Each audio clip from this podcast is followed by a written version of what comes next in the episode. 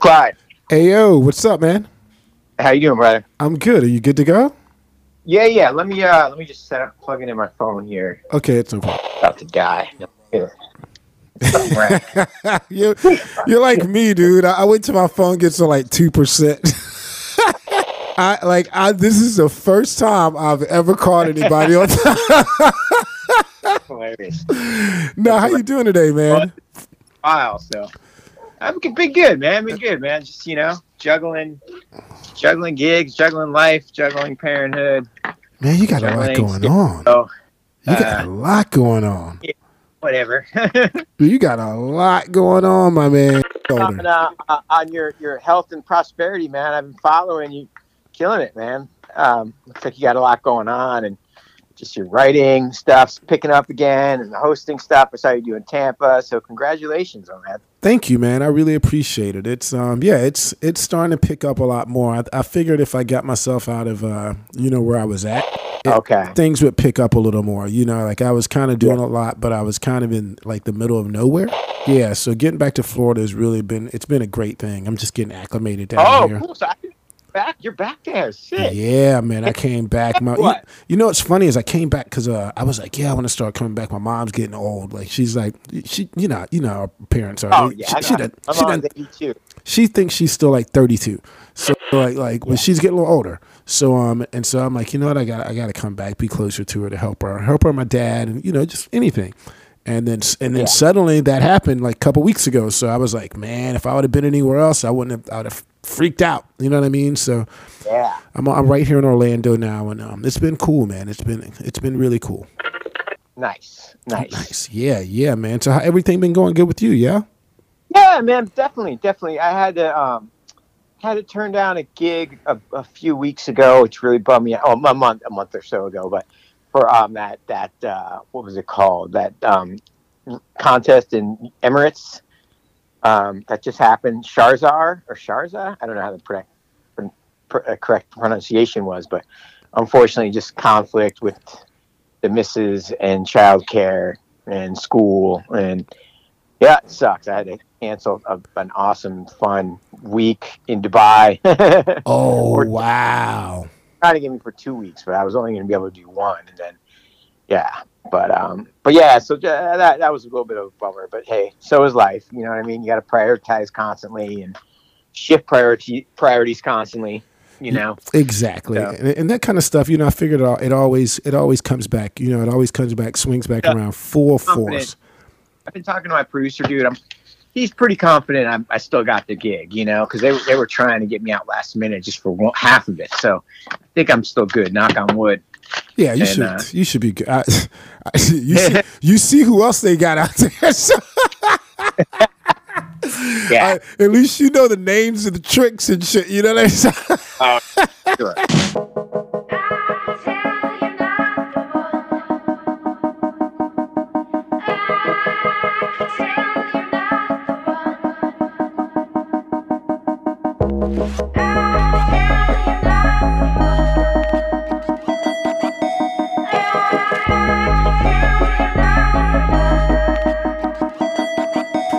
I found a really old photo of you.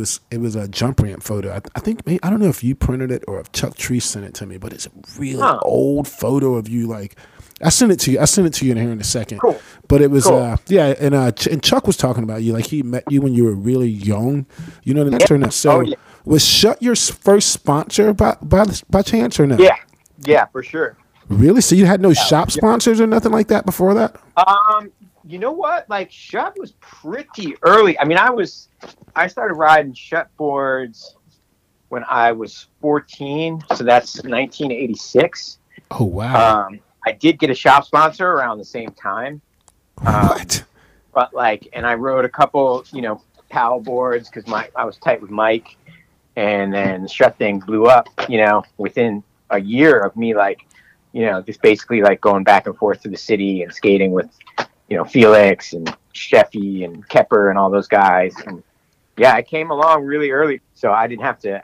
Fortunately, knock on wood, I didn't have to go too hard. That is dope. As you know, 95% of people we know had a shop sponsor first. That was like kind of their gateway. You know what I mean? sure. So, I mean, that's actually really awesome to hear. Did you hook that? I mean, did you hook that up straight up through Rodney or Eli? Yeah, it was Rod, of course.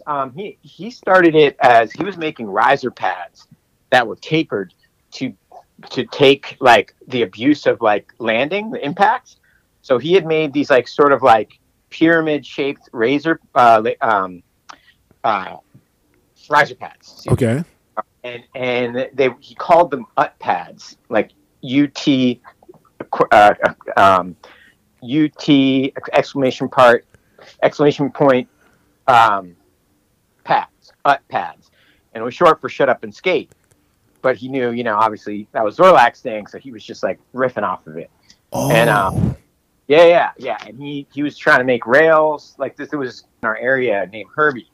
And Herbie made risers, Herbie poured rails, and he was sort of like a low-level engineer of some sort, you know? But he made a bunch of skate stuff and helped Rod get that going and kind of inspired Rod. So Rod was doing that as UT pads, and then it just sort of took new life once, you know, the city heads got, you know, he's connected with Bruno and Aliasha and this cat named Beasley. A couple other heads, Wiley Singer, who was one of the original artists. So yeah, it all happened really quick, you know, like that whole shut formation. So he just dropped doing hardware. There's a lot of money in hardware back then, dude. Like seriously. Yeah, no, the UT pads never really took off, to be honest with you. But that was back in the day when, you know, it was like everything was mail order. There was not a lot of skate shops, you know. Yeah. So, and it took a little momentum with shut too. You know, they were just buying blanks. This company called Stick It Sticks was selling blanks. So, and they were just making them either like on Aliasha's roof or in Rod's basement in my hometown. So, I got to see like, you know, some of the very first shut boards get cut out and whatnot. Oh, wow. You know, what's really crazy, man, is I was thinking about that. I was talking about this about a month or two ago with a friend. They don't sell those uncut boards anymore. You know what I mean? Yeah. Like that's so weird. That was like a passage. That was like a rite of passage to skating. You know what I'm saying? Yeah. No, you're right. They don't. I wonder why. I don't really know why. I'm like, dude, like I might have a market there. Like, I'm not even kidding. I'm like, just buy a bunch of blanks and sell it with like a jigsaw blade or something, because there was no real like, you know, powered tools or whatever. They were like, Rodney used to pull his dad's Cadillac over it, you know, like just glue it and get it the plies that way. It was something super just DIY, you know. That's funky, so sick. It's WCRP.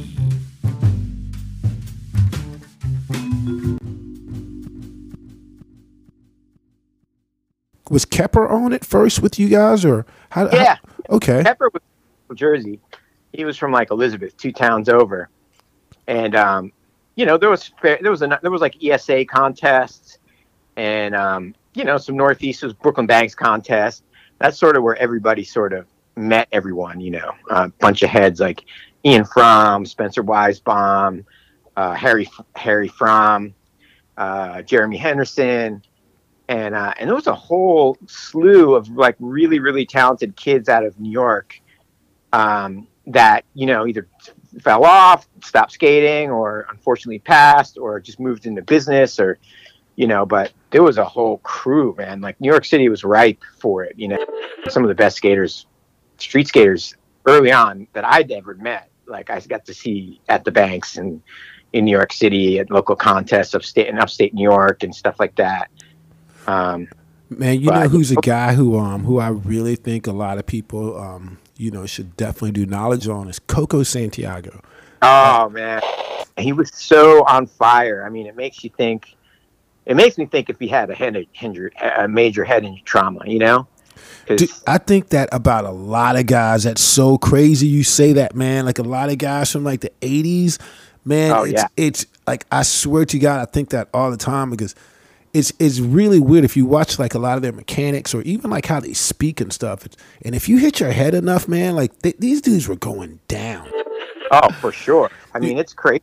Like, you know, when I first came out to see Mike V, we're skating the Burger Banks, and I hung up to try and do a hurricane grind, and my feet went over, and my heels caught the ledge or whatever, and I flew backwards, hit the back of my head, and went into convulsions.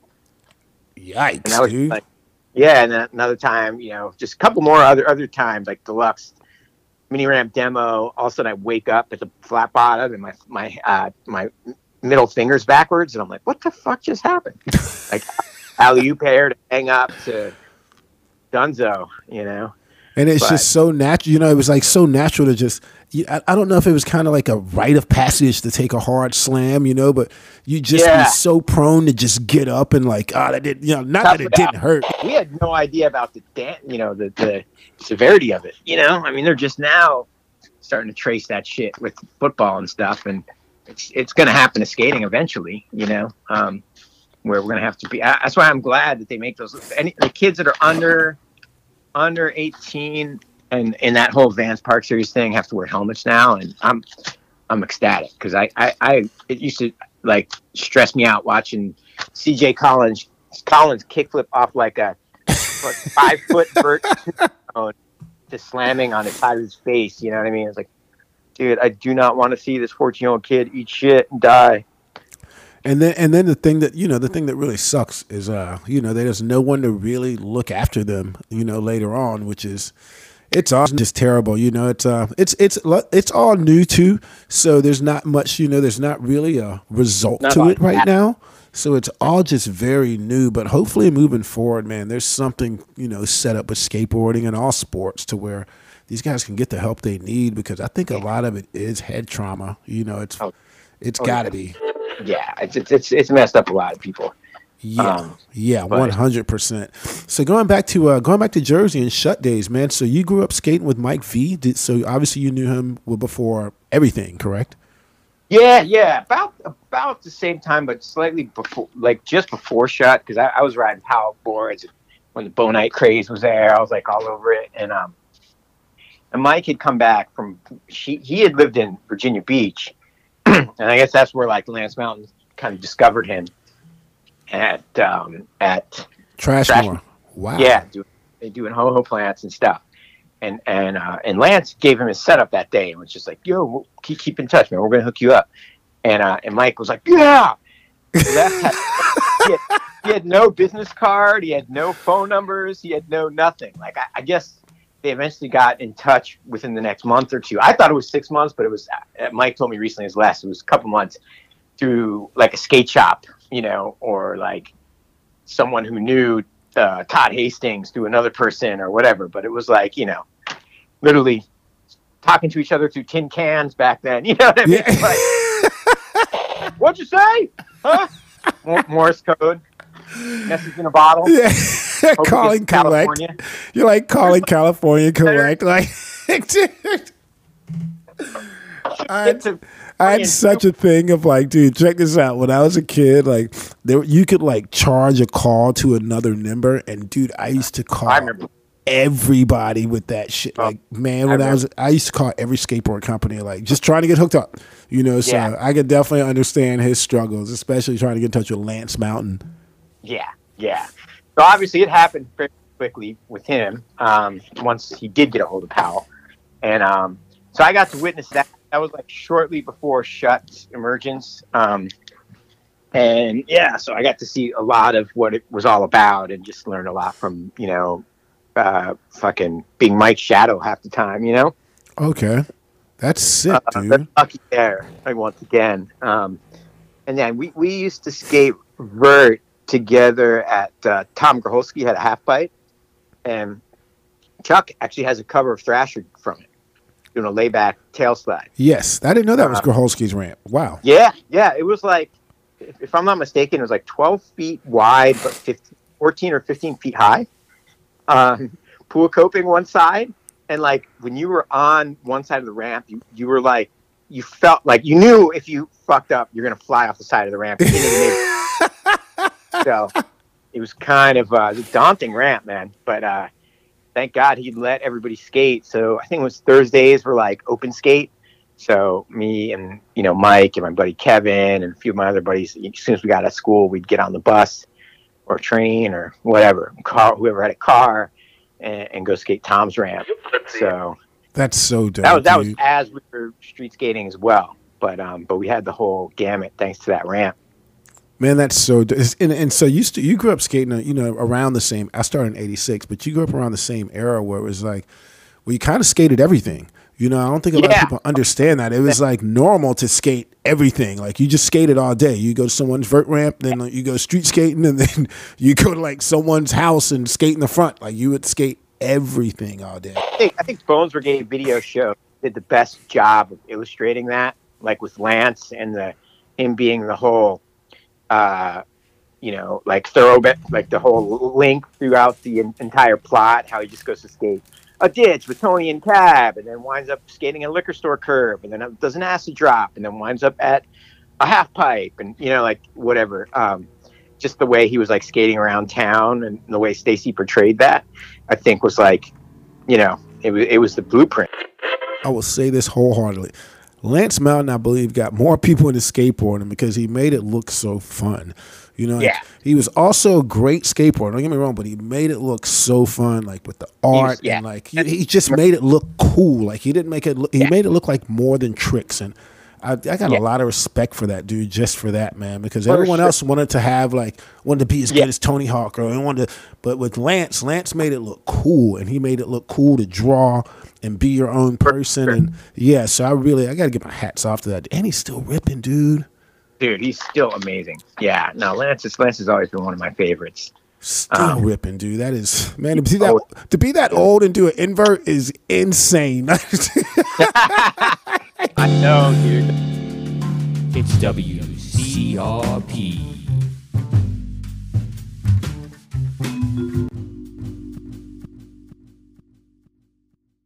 I got my first skateboard, and it was like one of those like little like cheesy, you know, free-form plastic boards. All right. And that was 79. So that was like my 7th birthday. And I kind of wasn't allowed to ride it, like, because I lived half the time at my house and half the time at Rodney's house. And his mom didn't want me to get hurt. So she would be like, get off that skateboard, Christopher! And then they built a half pipe in the background. Okay. Super sketchy. One layer of plywood. You know, your foot could go through the whole thing. Decks only on one deck on one side. Like some makeshift roll-in. No coping. Yeah, it was splinters everywhere. So, and I was one of those classic dudes that jumped on the ramp and pumped forward, and then pump backwards without turning my head. Yeah. They'd be like, yo! And they would be screaming. And I'd be like, what? Dude, you just went down the whole half pipe backwards without turning around. What the hell you did? Well, I was crazy. What was cool about skating back in the day is you kind of learned your own way, you know, your own interpretation of what you thought it was. You know, it was looking back, it was probably like, what was I thinking, man? But you just wanted to learn it. You know, that was a fast track to learn it. Like the way that, and whatever it took that worked, it obviously worked because, you know, a lot of guys didn't really stick with it. And a lot of guys did, and you know, it got really difficult. It got really difficult around the time people started ollieing. Yeah, for sure. And we didn't. I think the East Coast too. We didn't have much, you know. So a lot of it was just imagination, you know, connections, you know. I think so you know, growing up in Southern California, if you were tuned into the surf culture in any way, I think skateboarding was sort of always around, you know. Yes. But being from Jersey or Jacksonville, Florida or whatever, you know, it's like that shit ain't just easy to find, you know? Man, in Jacksonville, the city is a lot different than Jacksonville where Kona is or Jacksonville Beach. That is just like three different worlds, you know? Getting into skateboarding for me was, you know, it's a bunch of rednecks. That's all I knew, just straight up like rednecks dudes. I didn't know anyone that surfed until probably I met Kane Gale. You know, I didn't know, man, the beach was to black people, that shit was foreign. Yeah, like down south, so funny, you know what I mean? So like it was, I tell people that too about like camping, like how, you know, like they'll be like, "Oh, you want to go camping here, or there?" And blah blah blah. And I'm like, "Yo, growing up as with like a single black parent, I did none of that." Yeah, exactly. You know, like, "Oh, we're going to the Poconos. We're gonna rent the cabin, and then we're gonna go fishing." And I had none of that shit. Like I remember going to the beach as a kid a couple times, and that shit being an event. You know what I mean? It was like an event. The whole family went. Like it was like damn. Yeah. It seemed like it was very far. You know, so it wasn't something I was really used to. One family trip in my mom to Boston. That was it. That was all we ever did. And Jacksonville Beach was just, I mean, it wasn't far from it, but it was just something that until I started skating, man, like I didn't, you know, and I said this recently too, man, until I started skating, I didn't really get opened up to a lot of different cultures of people as well. Was that, did you have the same thing? I mean, obviously not. You're from Jersey, so it's a little different up north. So that was, yeah, it's definitely a little different. I mean, I had like different, you know, and skating wasn't universally accepted at this point. So I was pulled in a lot of different directions, you know, like, soccer. I played soccer for my whole life since I was 3 till I was like, you know, 14 or whatever. You know, I had my buddies that were into breakdancing that were like, you know, a lot more African American and, you know, lived on the other side of town or whatever that were, you know, starting to like be like, you trying to be white? Yeah. You know, like, calling me white boy. You know, and I'd be like, bro, I'm not white, man. Yeah. I'm just skateboard thing. Like, what the fuck are you doing? Exactly. Hold up in your shoes. What's funny, man, is like, I don't think a lot of people don't really get this. You know, it's like, when we stepped into skating, we kind of stepped outside of what we knew is our culture, which was, you know, which we didn't really. We were young, man. We didn't really know anything. I didn't know much about, you know, a lot of black culture. I was 12 years old when I started skating, so all I really knew is like, you know, MLK and shit like that. But I didn't know any black surfers. Like I didn't know anything about black rock and roll guys from the past and shit like that. So skateboarding to me was like a gateway to something else. And I didn't, I never thought like, man, this is my gateway to white people. Yeah, no. But it was all the, it was all the misfits, you know? Like, yes. One of our skaters, his name was Misfithead because he had the fucking misfit haircut. Yeah. With the Glenn Danzig like hair coming down in front of his face, but yeah, no, I was just a you know, cluster of weirdos. But then in my town, there wasn't that much ethnic diversity with it. But then as soon as I connected with skaters from a couple towns over, and by the time I got connected with any of the skaters in New York City, I was like, oh, okay, this is really like this is multicultural, you know, and you know, skaters coming out of the city. Even, you know, my first trip I probably took into Brooklyn Blanks, I was probably 12.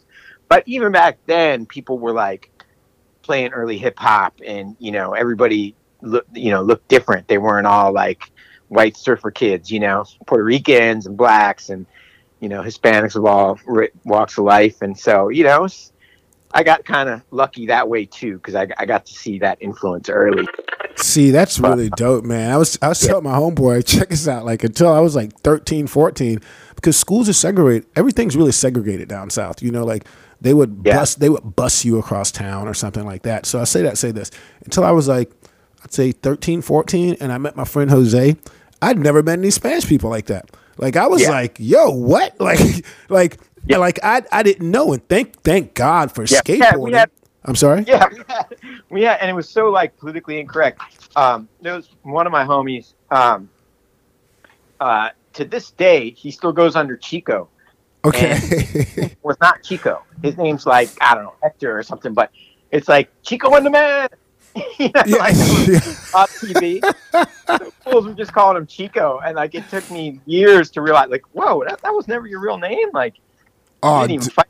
He didn't even question it. You know what I mean? Dude, I got a crazy one for you. When I was a kid, there was this dude named David Tetstone. He was a really good skateboarder, but I was always kind of side-eyed him. I was like, yo, I don't think this dude really likes black people, but he was cool. Like he liked everything. Yeah. He liked everything black people did, but I was kind of his only black friend, which was it. Mm-hmm. And so as we became, you know, as we got a little close, a couple months passed, and I'd skate with him. You know, we'd go to contests and stuff. And he had a friend, and his friend's name was Dirty White. Yeah, this is crazy.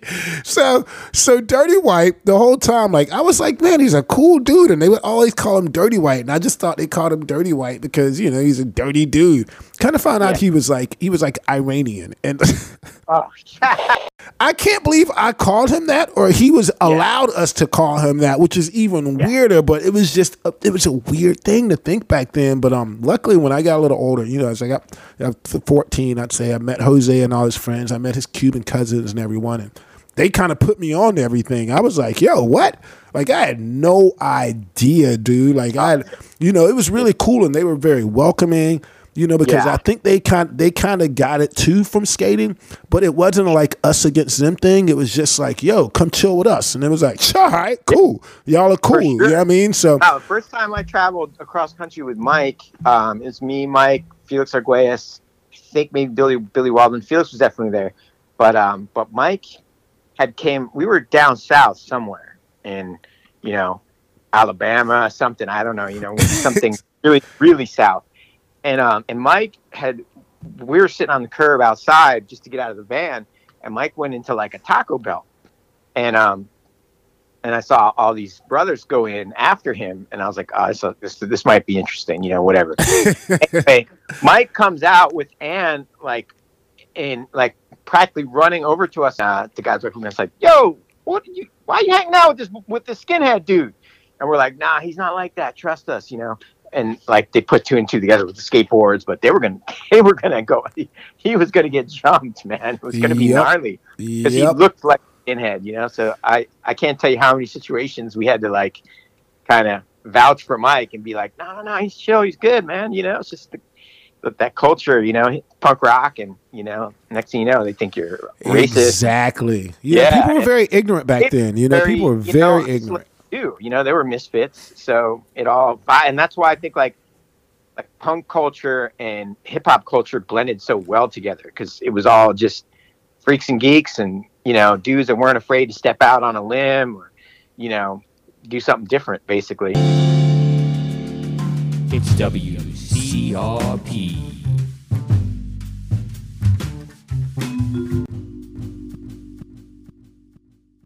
Yep, and I think that's what kind of made skateboarding great in the 80s too, is like all the freaks and geeks and all that shit. Like, I miss that stuff, man. Like, I really do miss that era where it was like, like a dude like Bill Danforth had room to shine. You know what I'm saying? Like, it was like there was just so many different people, and it was cool. It was skateboarding was almost like its own traveling little freak show, but it was a dope freak show.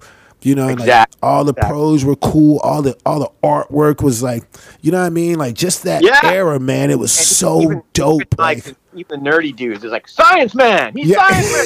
Exactly. Okay. Even like, was it one dude with the dude on the Power video? What was his name? God, man, I forgot his name. But I used to be like, man, this dude irks me. And then looking back, I'm like, the dude who used to sing and shit, he was in the second Power video. Johnny Rad. Johnny Rad. Is that his name? Johnny Rad, right?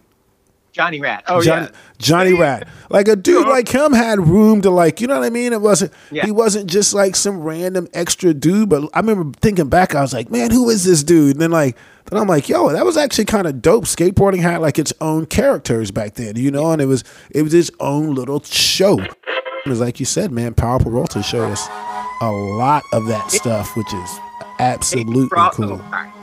I'm sorry? I think Stacey Peralta and that had a lot to do with those early years, Got to credit Frosto, too, for backing it with Thrasher and, people like Thatcher and, Jake Phelps getting involved later. But, it was like skating was kind of, I don't know. It was, I wouldn't say it was a creation, but the creative that came out of it, was coming out of a select few guys, the Dogtown crew, Stesic and his art, Jeff Ho. It was Jim Phillips had really dope stuff back then.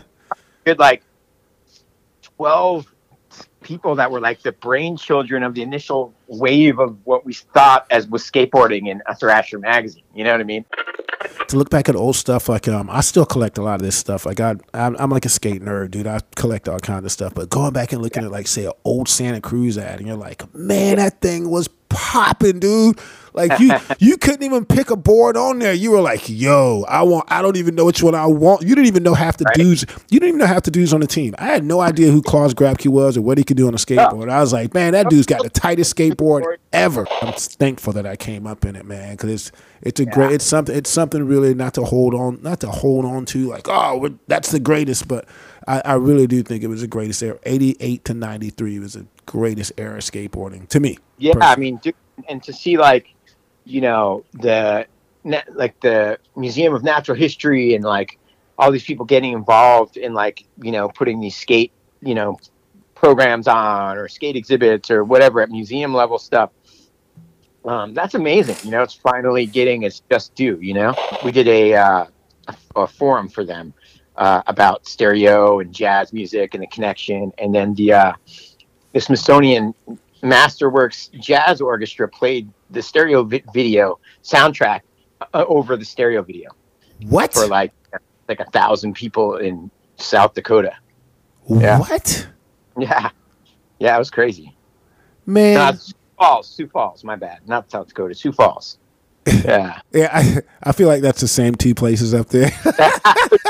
I was green to all of it. But yeah, but anyway, you know, like for, you know, the museum curators were like, yeah, we're trying to, you know, they have Tony Hawk's first skateboard. And, you know, I did a thing in Washington, D.C. with them about a decade ago. But yeah, they've been poking around, and like there's a book that Smithsonian's coming out on skateboarding and, wow, you know, skateboard equipment and stuff. And yeah, it's crazy for it to finally get recognized.